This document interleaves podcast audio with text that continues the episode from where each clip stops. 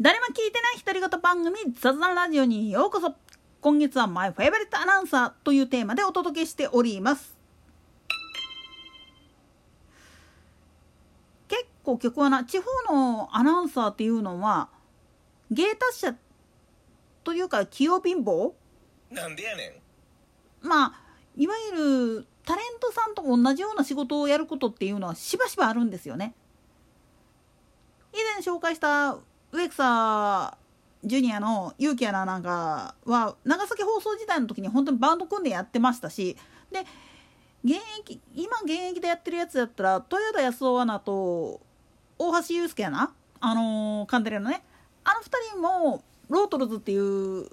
形で音楽活動をやってたりするんですよ。まあ実際はクリスマスソングが関の山らしいんですけどね本人らは。なんでやねん。でも彼らよりももっと上一回り上ぐらいの先輩格の中には本格的に音楽をやりもって二足のわらじ履いてまあ言ってみるとアナウンス業務もやってたっていう人もいるんですかつては。そんな中の一人が今回紹介する小木島正美っていうアナウンサーです。なんでやねんっていうかこの人誰？っていう人もいるかと思います。でもおいらよりも年上の人たちで静岡県に住んでた人であればあああの人かっていう風になるかと思いますただし今から話することに関してはおいら自身の手持ちにある情報記憶のしてる範囲内の話であって詳しいことっていうのはおいら自身あんまり知らないんですよね。なんでやねんなんだけれどもあえて言うならここで取り扱ってあげないとやっぱりねっていう部分がありまして。さっきも言ったように彼はもともとは SBS 静岡放送のアナウンサーをやっててで確かね国本アナだっけかな？とあとラジオ制作とかのスタッフさんと一緒に「ケッテワイズ」っていうあれフォークバンドかな？をやってたんですよね。で結構それで人気を博したことがあって、まあ、TBS の方に出向することになるんですよ。結構ね TBS ってねこういう地方のアナウンサーを残酷にも出向という形で呼び出しといてでフリーにならへんかみたいなことしよる放送局なんですよね。なんでやねんまあその毒ガに福島がかからんことを祈りたいんだけどねそれはさておきの場合はビジュアル的にまあどう言ったらいいのかな。まあ MBS クラスターでやるならば里文にそっくりって言った方が手っ取り早いかしら見た目が。なんでやねん。まあそれはさておいて。まあ言ってみれば結構見た目的にもまあハンハンサムっていうかね二枚半的な感じの見た目である。でも軽さよりも堅実さっていうかそんなイメージがあったもんだから一時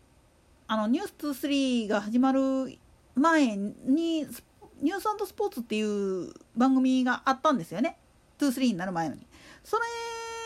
の、M、MC というかキャスターとして彼はまあ SBS から引っこ抜かれることになるんですよね。でそこでまあ全国的に顔を知られるようになったわけなんだけれどもやっぱりなんか TBS のやり方っていうか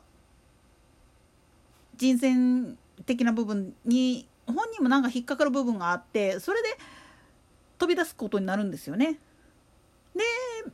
飛び出したまではいいんだけれども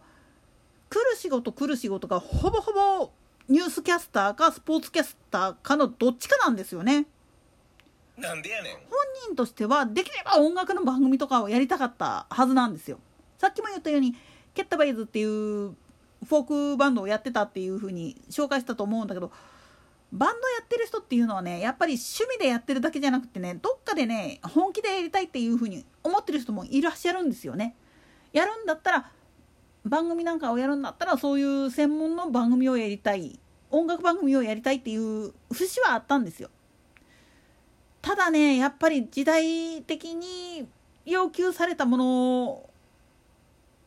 そっちをやってくれって言われ続けたがために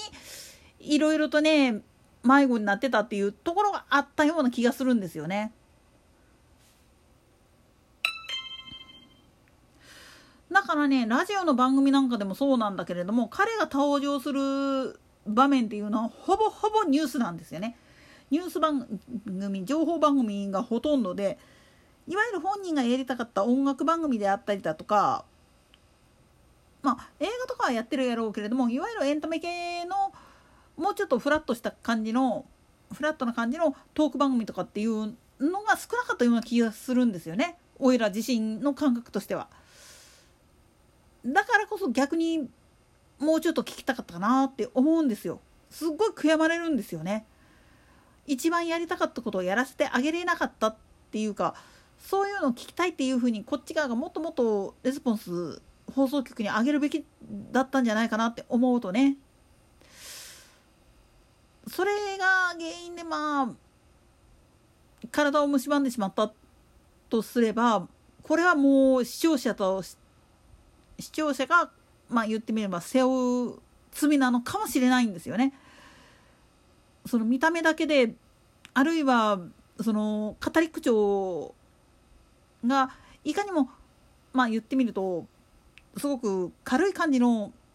喋り方でなんか重たいニュースなんかでもさらっと流せれる感じのそういうイメージがあったがためにかえってっていう部分なんですよね。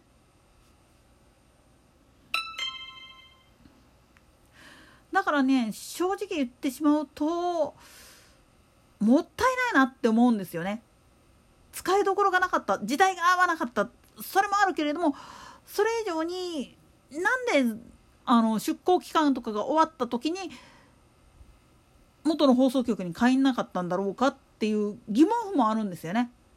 まあ東京出身っていうことを踏まえておけばまあまあ分からなくはないんですよ。地方のそんな静岡を組んだりで終わってしまうようなやつになりたくないっていう気持ちもね。なんでやねん。でもそれは逆を言ってしまうと自分が本当にやりたいものって何だったんだっていうふうに問われた時にそれを答えてくれる場所はどこだっていうことなんですよ。まあつとも兄ちゃんなんかの場合だったら本当に俺東京人だけれども東京でフリーになるつもりないよむしろ大阪で骨を詰めるよっていうふうに言っちゃった人っていうのもいるわけなんですよ。だから自分が本当にやりたいことっていうのは何だったんだろうかちゃんとそれができたんだろうかっていうのを考えた時にそれがほとんどできてないような気がしてそれが気の毒で仕方がないなって思うと同時にもうちょっと聞いててあげたかったなっていう気持ちがすごい強いんですよねこの人に関しては。といったところで今回はここまで。それでは次回の更新までごきげんよう。